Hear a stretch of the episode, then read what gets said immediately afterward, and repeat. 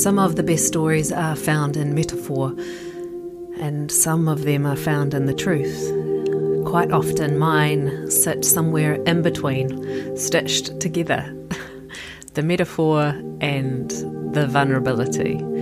Today, I'm going to read an essay that I published in my collection Lost and Found, and it's called The Road to Everything. It's a story about travelling a familiar road and uncovering, stitching together, putting back the pieces of healing work done over long decades into something that feels hopeful. Uh, and because always to do the more challenging thing, I am reading this essay that feels very close and very raw and very fresh because I have returned to a dream that I had long left behind. So, this is the road to everything when you remember what you forgot and begin to find the road home. Early morning, Saturday. I'm leaving on a road trip, something that feels familiar and foreign. Foreign because for the first time in a long while, I'm going to a place essentially alone when the original plans fell through, I decided I would go anyway and spend time hiking trails unfamiliar to me. This feels brave and bold somehow, after two years without travelling alone and in the context of disappointment, to set about choosing my happiness and joy regardless. Somewhere along the way of the last two years, my sense of loneliness on the road has overtaken my confidence and my ability to be enough for myself. So, this is calculated choice and practice to follow through with my plans and push for confidence on the other side of aloneness. These thoughts alone might have been enough to contemplate on the car journey, but often self reflection is the loose thread that cannot stop unravelling until it is all undone. And I'm following a hunch, a little beacon of intuition that says there's something on the road ahead for me to discover, and I cannot tell if that intuition is calling me to the road, the destination, or the people waiting on the other side. But it calls, long and insistent. The road. I remember this road from before, mostly in the pre dawn and autumnal mist that bathes the Waikato in late March and April. I have followed the lines of this river many times, a groove worn into the landscape, stretching out past the curves of the Bombay Hills and beside the mighty Taupiri Mountain travelled over and over. I have seen the sun rise at least a hundred times on this road and measured its changes in decades now. I have known it as the dreaming road. It might also be muscle memory that as I guide my car through her familiar bends, I'm prompted to pull the thread to do a little more unravelling of why it feels so brave to take this road today. That is what these drives have always been long moments of dreaming and possibility. Still, it has been a long time since I last drove this road, and about the same length of time since the dreaming changed for me. Directions. After you head south along the river, you turn east after Taupiri.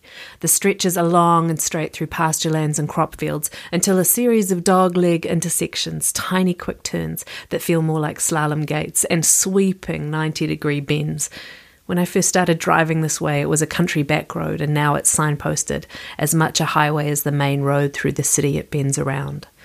Along this road, I dreamed of a life amongst the trees, an orchard and a vegetable garden beside a river or a lake. I dreamed of the open kitchen with the long, wide table and walk in scullery, a potager garden and spaces that effortlessly welcome people to stay a while. In that dream, I was never alone. I drove this road relentlessly, always inspired about the future to come, and believing that one season would easily migrate to the next. I was certain I was doing the right things at the right time, and so surely dreams, whispered like little sacred prayers on the dreaming road, would eventually come to be. There is much to be said for changing direction and taking the path unknown. It's hard to lose something you never held securely or tangibly in your hands, but somewhere on the road I chose, one of those surprising intersections caught me by surprise, and the familiar road became the unknown. Sometimes, right before a car crash, you see people let go of the wheel, left to the mercy of road camber and velocity. And in retrospect, I can see it all in slow motion the intersections that changed my course, the things I dropped and lost, and the shame I picked up instead. Stop short left turn and quick turn right. Speed up again. In the first part of our lives, we learn the system that works in our context and live by it. I knew to work for love and acceptance. I knew to have no expectations or even less. I learned by working hard I could win a certain kind of worthiness. Until that first intersection, and I lost my belief that I had earned worthiness of what I dreamed for. I worked hard and lost it anyway, what had been the expression of purpose and meaning. I gave wholehearted vulnerability to it, and that became my undoing. After the first change in direction, you pick yourself up and use the same system you previously relied on. You try again. You fill in the pothole on the road and keep going. A little bit like a burn, though. If you keep pressing newly healed skin against the flame, eventually you feel nothing. Soft bend into the right hand corner, quick left right turn. The human capacity to keep trying in the same direction is remarkable, and I know some of why we do it. We read stories where perseverance is made a higher moral principle above changing our minds or choosing a different path. So I choose perseverance. Every time the road didn't lead to everything, the beliefs ingrained on my heart told me to try harder, perform better, to be better. I kept believing that perseverance would forge the road ahead until I ran out of ways to try again. I lost direction on the dreaming road until I gave up dreaming altogether. I fell into the numbness. Let me tell you about shame. I have carried the shame of working so hard to find love and a place in the world and failing to do so. I have carried the shame of my desire, the desire for the everything. And then I have carried shame, not believing I'm worthy of the everything. Shame, the great silencer, pushing honest desire into the background and demanding I choose enough over everything, as if enough is some pious high ground. I have catalogued my imperfections and argued against my own worthiness for love a dozen times and another dozen more. I have cajoled myself into a life full of hope but empty of belief or expectation. And when I have bravely, or so I told myself, leapt wholeheartedly into the enough, I have found unimaginable further loneliness at the end of that road. Once you have dreamed of the everything, it is impossible to replace everything with enough. Enough is not enough and that is the crucible of shame. I am paralyzed to admit all that I want, despite not believing myself worthy, and paralyzed to accept anything less. The Big Bend. I'm reaching the Big Bend, where the dreaming road turns from pasture land into wooded greenery. Today, I'm driving past the lake I once knew so well and further south into the forests. I'm planning to hike around a lake and push myself into the dark water. I'm joyful despite the internal cataloguing of shame, in part because I am in muscle memory. My eyes drink in the landscape where I used to dream, and so I cannot help but immerse myself in it again. I can feel my heart cracking open, inflating from the inside. There is freedom in realizing these summer realizations of what sense of worthiness I had lost are the very pathway back to finding it. The easiest way to keep the dream of everything alive is simply to stay on the dreaming road.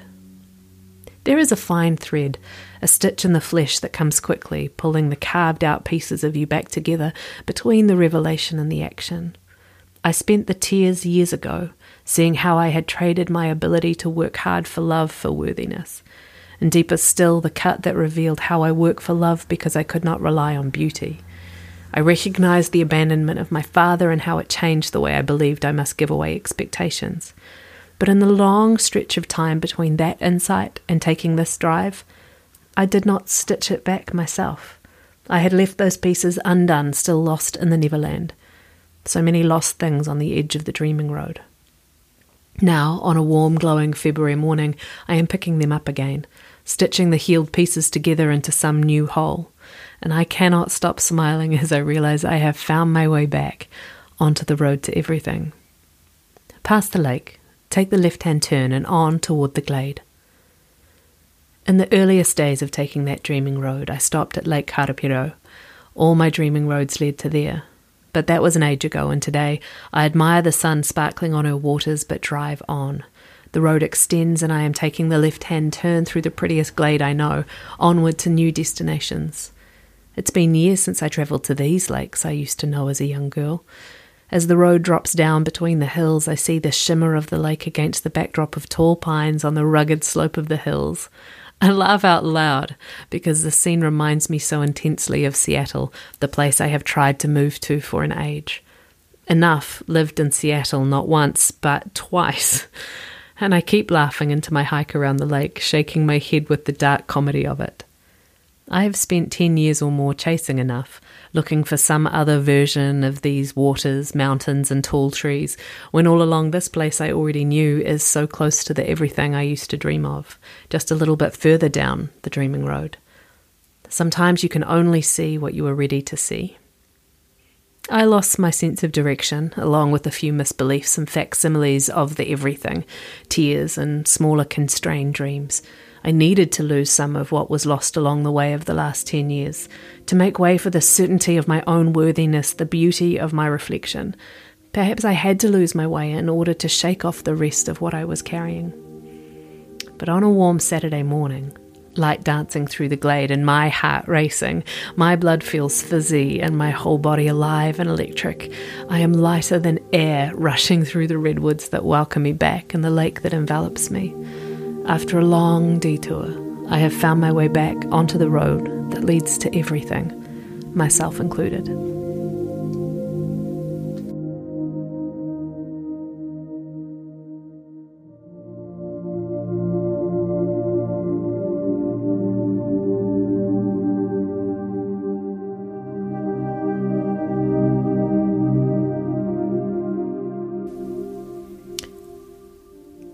Today's poetry reading is new and fresh, and I may yet rewrite it one more time, but you can have it today, a little offering, and its still forming, imperfect space.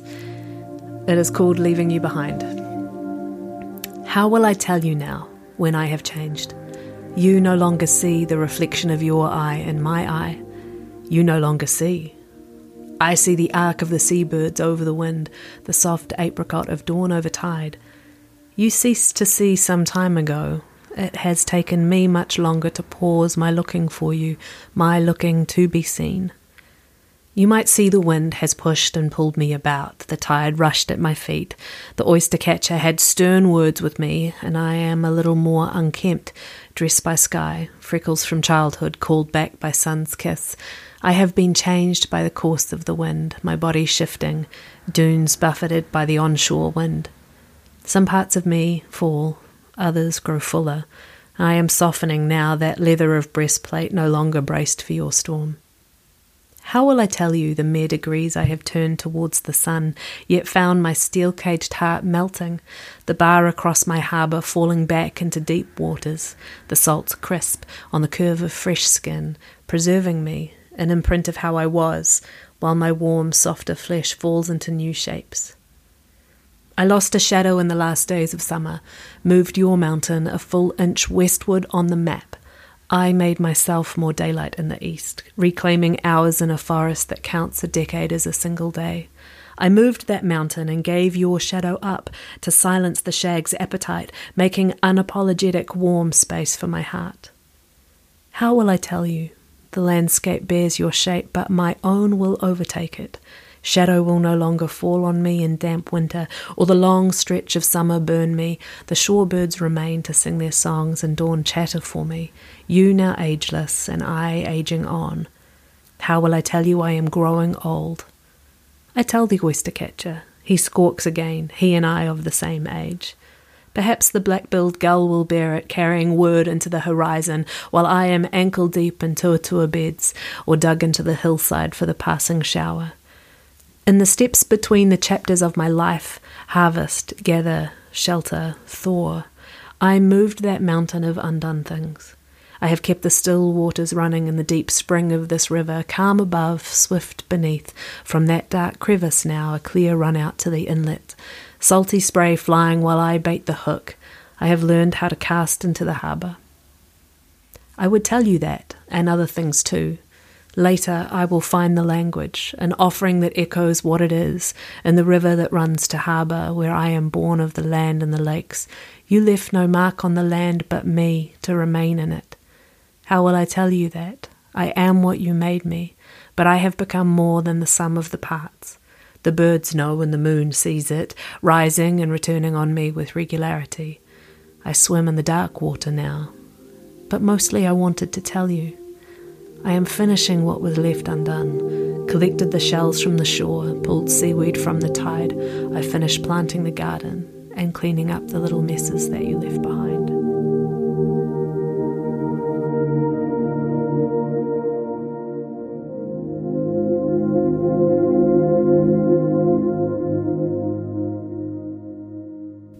This was spoken by me, Tash McGill. Thanks for listening. I hope that you'll join me again. You can find my written work online at Substack or at tashmcgill.com. Find me on social media at Tash McGill. And as always, please subscribe, rate, review, let me know what you think. Uh, today's episode soundtrack was composed by Anders Schill Paulson, and the words spoken and written by me.